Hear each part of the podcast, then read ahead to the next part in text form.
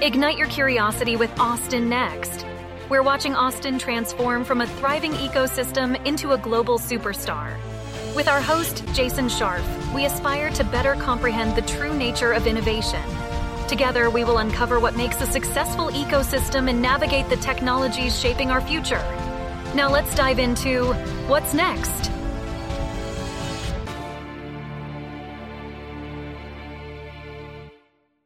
As we continue our look at the Austin capital environment, we turn to the newcomers to the region. Over the past 18 months, we've seen numerous VC firms either opening up offices here or an outright move. This influx of capital is one of the many drivers for why 2021 has been an historic year in Austin startup fundraising. These new firms are also increasing the reach of the Austin ecosystem. While based here, they're deploying capital around the globe.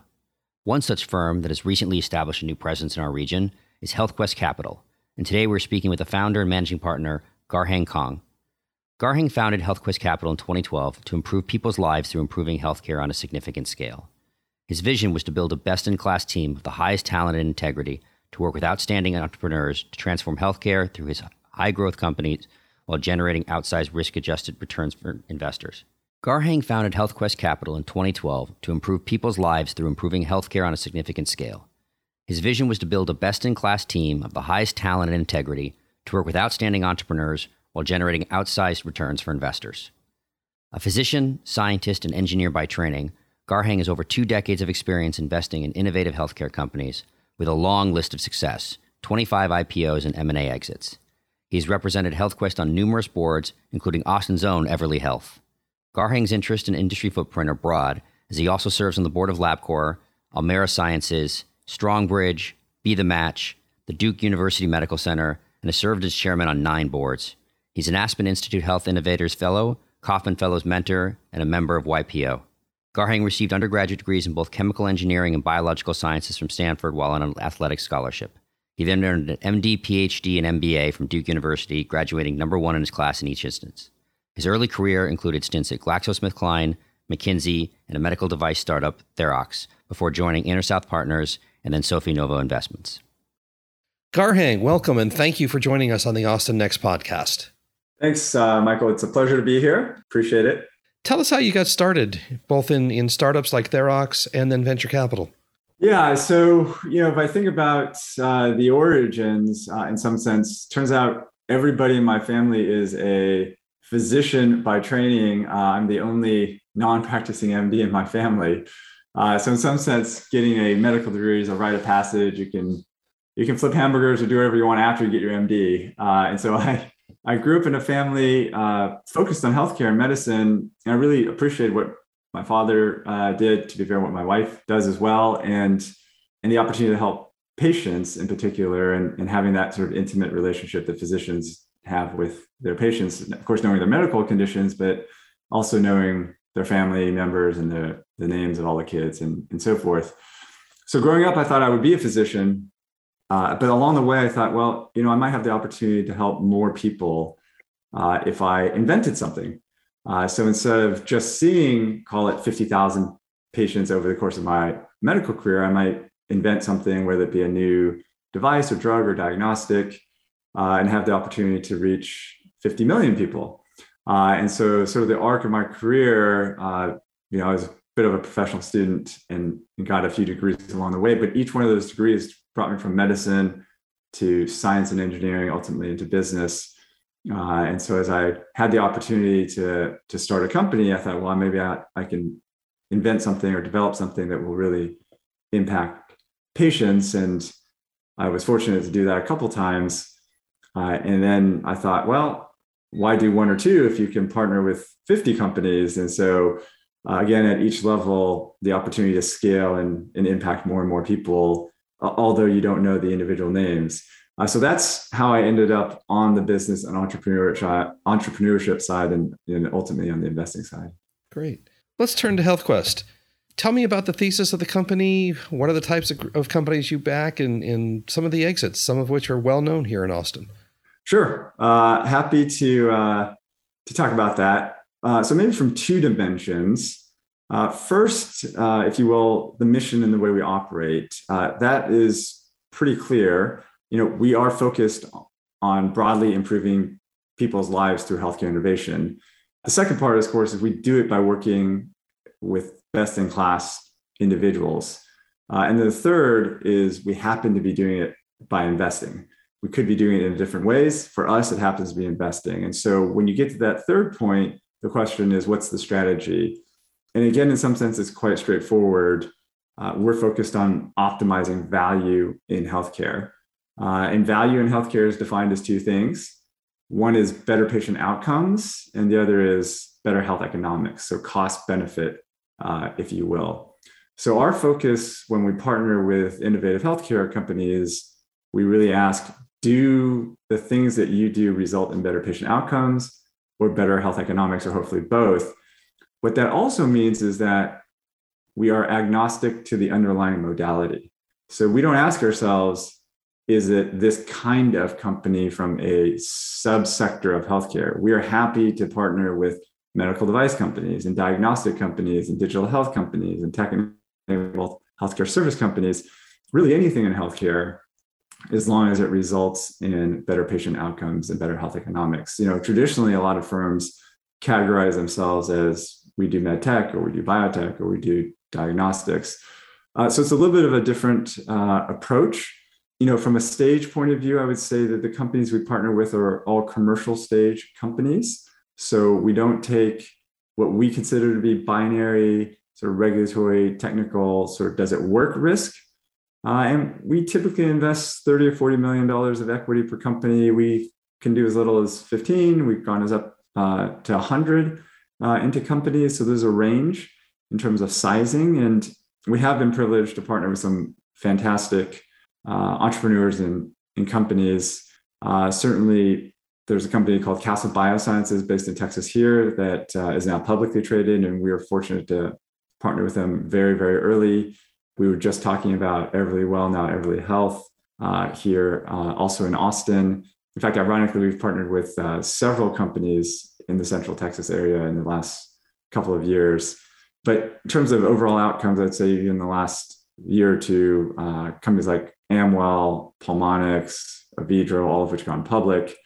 Uh, and then the, earlier this year, uh, a couple of companies like BardyDx uh, and Biotheranostics were both uh, acquired by large corporate partners. So it's been a it's really a really good time uh, for the companies that we've worked with, and, and certainly a lot of hard work on their on their part. But a lot of satisfaction on their part and yours to see them succeed. Yeah, it's been going on two years now since the pandemic first became a visible item and and began spreading around the world and to say it's been disruptive is an understatement. We've seen some sectors absolutely grow and come onto their own. Some sectors have absolutely struggled just to survive. Um, how is, has HealthQuest adapted to what's going on? What's the change in your thesis and the change in, in where you're investing due to the pandemic? Great question. I'll, I'll answer it two different ways. One is from a Health Quest as a firm, how have we changed? And ironically, there, not much. Uh, and the reason why I bring that up is when we started the firm nine, ten years ago at this point, we were already distributed. Uh, and so we had a distributed model where we had partners in multiple locations by design. And so, ironically, when the pandemic happened and everybody was trying to get used to virtual teamwork, we'd already been using Zoom for probably seven years. So, from a day to day point of view, it actually did not affect how we operated. Now, of course, the companies that we partnered with, they did see an impact in terms of how they operated, especially if they had to go from in person to virtual. Uh, so, we did see some of that. But from a trends and how we think about investing, uh, I'd note a few things. One is, ironically, the trends are mostly the same in healthcare in terms of better patient outcomes, better health economics, adoption curves. What is different is the rate of adoption in terms of what's happened. And so almost everything has been accelerated. Uh, you know, the easy examples are telemedicine. Right? Telemedicine has been around for 10 years, had a low adoption rate, but it's not that it didn't exist. COVID shows up, and then the adoption for telemedicine ramps pretty dramatically. And to be fair, even today, it's come down, but it's way higher than the previous baseline. you know, I'll give you another example, which are sort of connected devices, right? Those also existed before, but now people are much more focused on adopting uh, connected devices, both the providers and the patients. So what we've seen is that it's a faster adoption, but not a different trend, uh, if you will. The other point I might make is that sort of an obvious statement, but healthcare is global uh, and sometimes more obvious than others. But COVID's a great example. You don't get to say, well, I only care about controlling it in the United States. It's a global phenomenon, and everybody needs to realize that, at least in this case, it's borderless. And so prevention and treatment needs to happen uh, across all populations. Uh, so that those I think factors definitely the case. Uh, and then there has been some I will call new trickle down effects uh, of the pandemic. I'll just give you another example. You know, we were already short on physicians and nurses, and there's been tons of projections long before COVID about how we needed more healthcare workers. That's probably only exacerbated now, in part because some of our existing cohort has been burned out and they don't want to take on the additional risk. So there's been some of that uh, additional risk. Uh, and then I would say that uh, that's also resulted in a demand for what I'll call more gig worker type situations, on demand nursing, on demand sort of opportunistic shifts. Uh, and maybe just the last point uh, on this question is we've relearned the definition of elective. So I would tell you that prior to the pandemic, if you told us we were invested in a company that created a, let's just say a, a valve for, you know, heart repair, almost any patient that you think needs to get their aortic or mitral valve repaired, you're thinking that's like not an elective surgery. That's actually an important thing that needs to happen. What we learned during COVID is unless you were going to die the next day, every procedure essentially got pushed back. Uh, and so, not just heart valve replacements, forget about your hip replacement. That certainly didn't get done. Uh, and so, we have thought really hard about what is truly, truly essential and critical in the definition of that. Uh, because what we historically thought was bulletproof in terms of for sure, no matter what, people are going to get this done because they have to get it done. COVID has actually taught us that there's actually a much smaller portion of those interventions that are truly considered uh, essential. So, a few thoughts to consider. Wanted to ask a question about the adoption curve because I think it's interesting that historically, I'll say the the medical industry, uh, so the actual professional, the physicians, the hospitals, et cetera, have been extremely slow adopters of of new technology. And what I find interesting is, as far as I've seen, the increase in, say, telehealth and connected devices, as you said, has all been really driven by the consumerization of health. It's the act, it's the consumer patient merge coming together and saying, "Hey, I want this convenience. I want this." I mean, my own personal uh, story. We had an ear infection, and uh, with my youngest, and we've had gone through this many times, and we were able to use, uh, I think it was Teladoc uh, through our insurance, and from the moment we signed on to the moment we had the uh, the antibiotic in our hand was two hours. Why would I ever do anything different after that? You know? yeah. So that's a uh, that is a key point. I think that the consumer increasingly so is an important decision maker in, in healthcare, right? If you think about the historic uh, major stakeholders, there was, of course, the payer and the provider. And in theory, the patient the long ago, certainly, for example, my father practiced, the way it went was the doctor says, This is what you should do. The insurance company says, Okay, I'll pay for it. And then the patient says, Whatever you say, doc. So, you know, that has completely changed. In fact, the consumer has, you know, really become much more involved with their own healthcare proactively, part because I think consumers have gotten more educated, part because of the way the reimbursement has gone, right? You have these large deductibles, all of a sudden people care how they're spending their money. And then I say this a little bit tongue in cheek. Uh, sometimes it's gone a little bit too far. Uh, and I can tell you that, you know, my wife, who's a cardiac electrophysiologist, you know, the days of you, you know, the doctor saying, do this, and the patient say, okay, whatever you say, are over. And, you know, now the the patients show up and they've done their internet search and said, Hey, this is what I want you to do. And in fact, we've gotten to the point where we have this coffee mug, which is kind of a joke, uh, and it says, "Please do not confuse your Google search with my MD." So, so there's a little bit of back and forth there, but absolutely, uh, the uh, consumers have really driven a lot of it, and I think now our companies have paid attention to it for a long, long time. Many of our companies thought that the physician was the customer, uh, and now many of our companies have learned that the patient is actually uh, a really important customer as well. Yeah, absolutely, and it's it's. I agree that the pandemic accelerated that, and it's interesting to see as we kind of keep going. I want to kind of circle back to your comment of you know you were not a lot has changed at HealthQuest in the way that you've done things. You know, you were already had a distributed model. You know, you have presence in the Valley here in Austin. You know, in Florida. How has that distributed model benefited your strategy?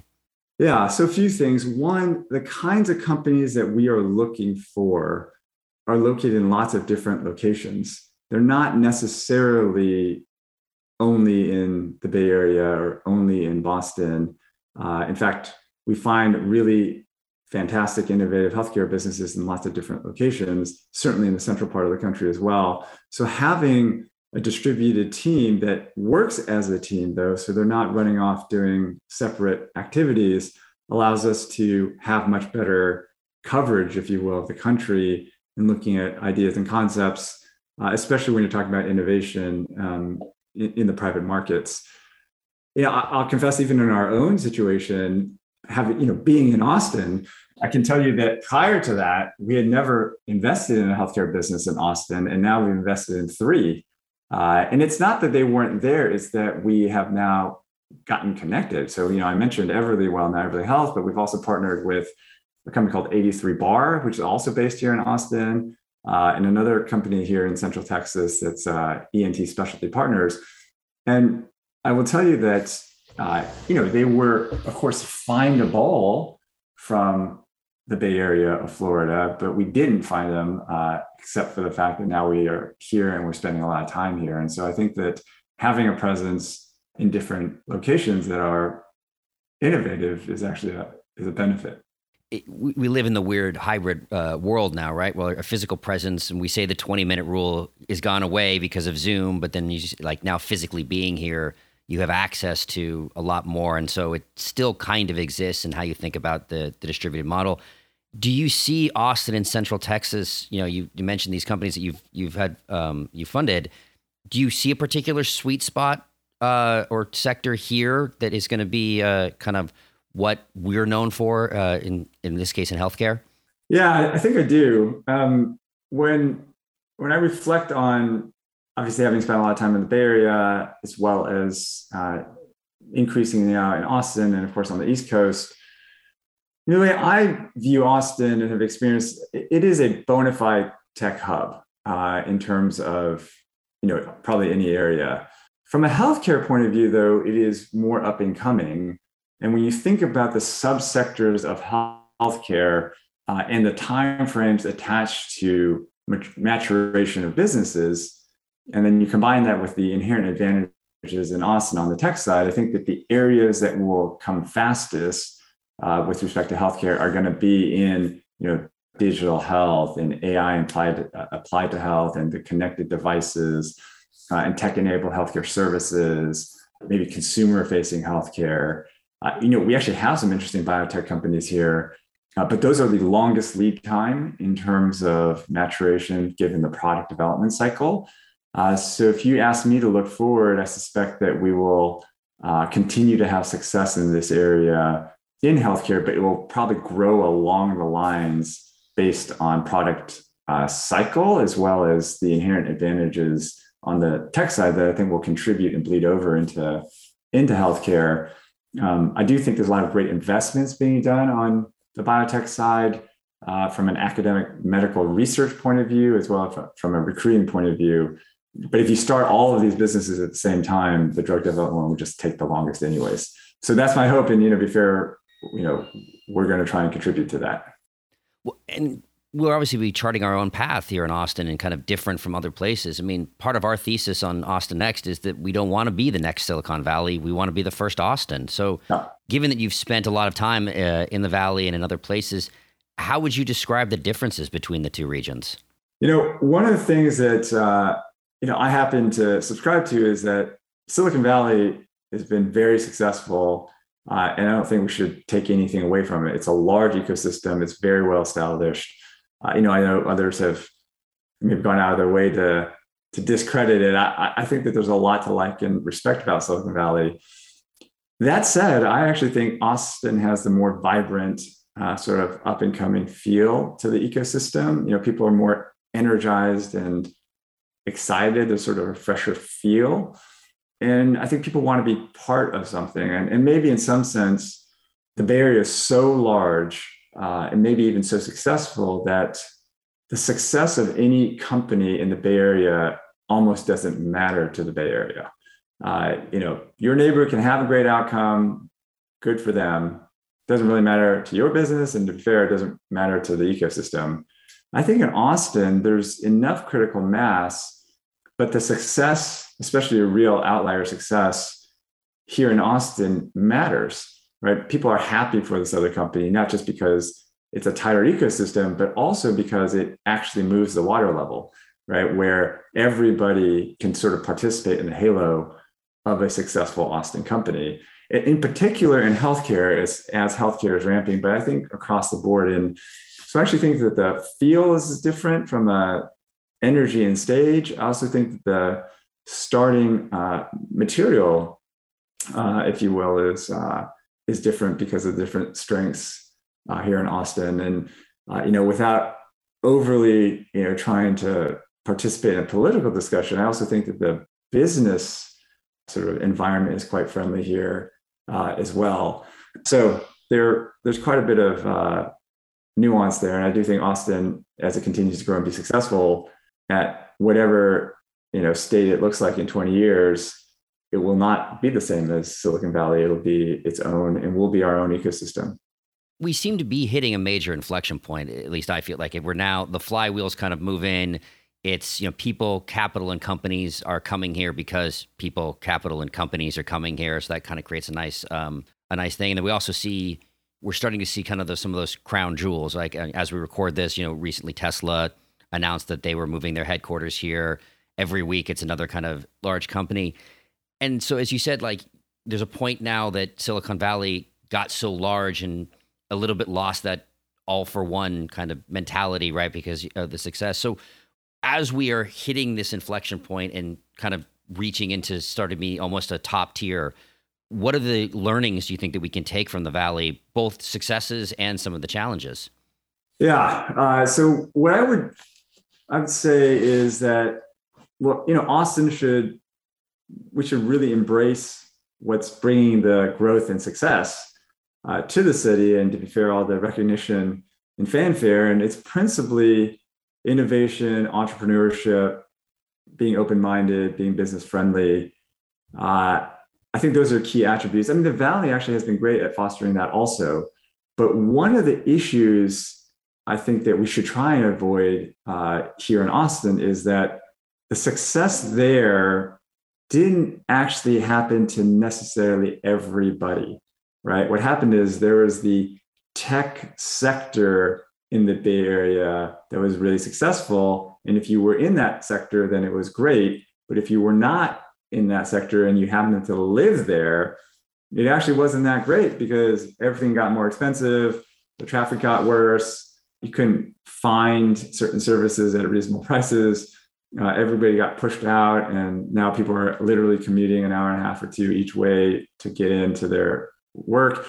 So I do think that the success of the area will be primarily driven probably by this innovation and entrepreneurship and business friendly atmosphere. But what we need to do is make sure it's part of the fabric of Austin holistically, not this separate sector within Austin that's super successful and has gone off, because then you get this tension uh, between community members. And so I do think that this innovation ecosystem has to be part of the fabric of Austin as opposed to uh, you know a neighbor, uh, which also means that the innovation sector actually needs to participate in the community. Uh, and I think that that back and forth, so that when the inevitable growth and success continue to happen, the whole area gets pulled up uh, as opposed to just a, a small group of it. And, and unfortunately, in the Bay Area, there's there's a lot of tension now uh, because of the uh, you know disparities in some sense. One of the things that I think really positions Austin well for to deal with that hurdle is, and this is something I was unaware of until living here, is the amazing manufacturing base that we have. Austin builds things and builds from you know non-technical things all the way to semiconductor chips, rockets, and you know electric vehicles and batteries. And I think you know you hear some of the the opportunities that are available you know straight out of high school, straight out of like you know a two year college. I, I think that becomes a really interesting opportunity to really you know lift all boats and really have all of the different sectors and all the different economic strata grow. Yeah, no, I agree with that. I mean, and it's interesting you know, when I have these conversations with, you know, friends who are looking at Austin or hearing about Austin, of course they hear about the healthcare IT uh, activities, but they also love hearing that Yeti is, you know, headquartered here and they know about Yeti and it's a totally different kind of profile, uh, if you will. You know, we talk about the fact that I guess now it's technically Amazon, but you know, Whole Foods is started, and I mean, so there's a lot of ways to innovate and grow and build businesses that don't only require software engineers or whatnot to to come to town and to and to flourish. And so I do think that that's a, a key component. Yeah. So rounding back to the capital scene itself, I mean, besides yourself, uh, we've seen Sapphire, 8VC, Breyer Capital, iFly, Bedrock all set up offices here. And then in the last, you know, 18 months, KDT, Revival, Gigafund, Trust, uh, ATX Ventures, Sante, Live Oak, all raising new funds. And by my rough math, that's two and a half billion dollars of new capital floating around. How do you see the Austin funding environment changing with so much dry powder now? Yeah, I think that um, one, you know, the opportunity for entrepreneurs to get funded locally is is higher. Uh, I do think that, uh, as with anything, the more capital uh, the more companies, the more competition. So we will continue uh, to see that activity. I'll, I'll give you a small anecdote. Uh, a, a, couple of years ago, uh, I was invited to a a social dinner, but the the group participants happened to be those who all manage their funds. I happen to be maybe one of two healthcare folks or something, but you know a lot of tech folks uh, and and other private equity uh, so, and this is pre-pandemic, so the the attendance was not gated by that, but it might have been 12, 13, 14 of us. I went to a similar event. Again, the definition was you essentially run a investment fund. I think the invite list was like 50 or 55. Uh, and, and it's because a lot of people have moved into town now. So just the growth of capital, uh, as you pointed out, for resident firms who are raising new funds or those who are moving is significant. Uh, and I do think that it will follow with more companies and, to be fair, more pricing pressure on the investors, which is good for the entrepreneurs. And so, you know, more and more will uh, will flourish. You know, the other part uh, is generically valuations are rising and generically liquidity is moving uh, I just think that Austin will not be unique to, you know, separated from that. We're going to see it here uh, as well. It used to be everybody would lament that the same company in the Bay Area compared to anywhere else in the country would be twice as expensive. Uh, and uh, maybe no different than the housing. Uh, you know, that arbitrage is is getting increasingly smaller because of the capital ecosystem here in, in Austin clearly that's a, a great description of what the capital system looks like in Austin today. But it's clear that even though the capital is much more readily available here now, it's not alone in, in defining the success of the Austin region and the Austin ecosystem. What do you see as the biggest challenges today here in Austin that our that our ecosystem is facing? Yeah, I think that the uh, the you know the challenges especially in the different areas of entrepreneurship and, and growth is usually the thing that is the least portable Uh, so capital is highly portable, uh, it will travel. Ironically, the technology uh, or the idea is portable. Uh, it's the people that's the hardest part. People are willing to move, and of course, lots of people are moving to Austin. But of those three components, it's the hardest to move. And so I actually think that what we will benefit from in the next cycle, uh, but not fully yet, are, are this crop of repeat entrepreneurs. Uh, you know, many of the companies that we're running into that we find interesting are being led by first-time entrepreneurs. When you go to the Bay Area and you hear a pitch, the CEO says, "Well, I was at these other three logos, all of which you've heard of, uh, because they've cycled through it." Maybe not necessarily even the CEO, but just some sort of senior executive having multiple uh, turns at it. And I think what will happen is this family tree will happen, right? We'll have a successful company, and then the top five or 10 executives will all leave after the success, and then they will all start their own companies, and we'll have this generational, uh, you know, exponential growth. But at least, certainly in healthcare, we're probably at Gen 1 right now, where lots of interest, lots of good raw materials, very few entrepreneurs saying, I've done this multiple times. So I think that's one component uh, that's a challenge, but to be fair, I think we'll we'll get addressed over time. The other, which uh, you know everybody who lives in Austin knows about, is just the infrastructure.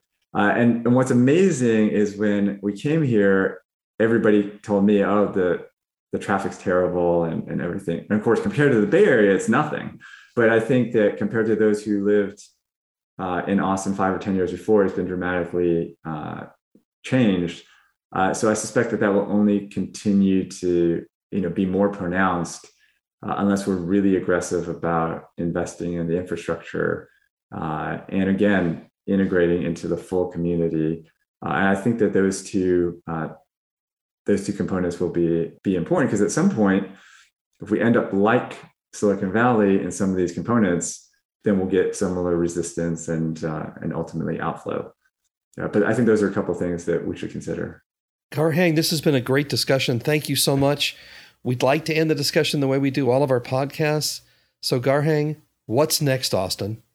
Well, we touched on it. I'm excited about uh, Austin currently and, and the future of Austin, in part because we're at this kind of Goldilocks moment uh, I hope we can extend it, but this Goldilocks moment of being large enough to have critical mass, uh, being attractive enough so that lots of really talented people want to be here, but not so big that we can't be an extended ecosystem family. Uh, so I actually think that Austin is going to go through this golden age. Maybe it's the next 20 years, plus or minus, where uh, we'll continue to, to grow and be this magnet for entrepreneurship and innovation. In my specific area of healthcare, uh, I actually think that Austin has a shot at being a healthcare uh, top tier uh, hub, if you will. And I think it will come from more of that uh, digital health, uh, tech enabled healthcare service side, maybe ultimately AI enabled drug development and, uh, and I do think that uh, it'll be actually pretty glorious uh, next couple of decades. So that's uh, that's my hope for what's next. Garheng Kong, thank you so much. All the best to you and to the folks at HealthQuest Capital. Thanks for joining us. Thanks so much. Really appreciate it. Take care. Take care. So, what's next, Austin? We're glad you've joined us on this journey. Please subscribe at your favorite podcast catcher, leave us a review, and let your colleagues know about us. This will help us grow the podcast and continue bringing you unique interviews and insights. Thanks again for listening, and see you soon.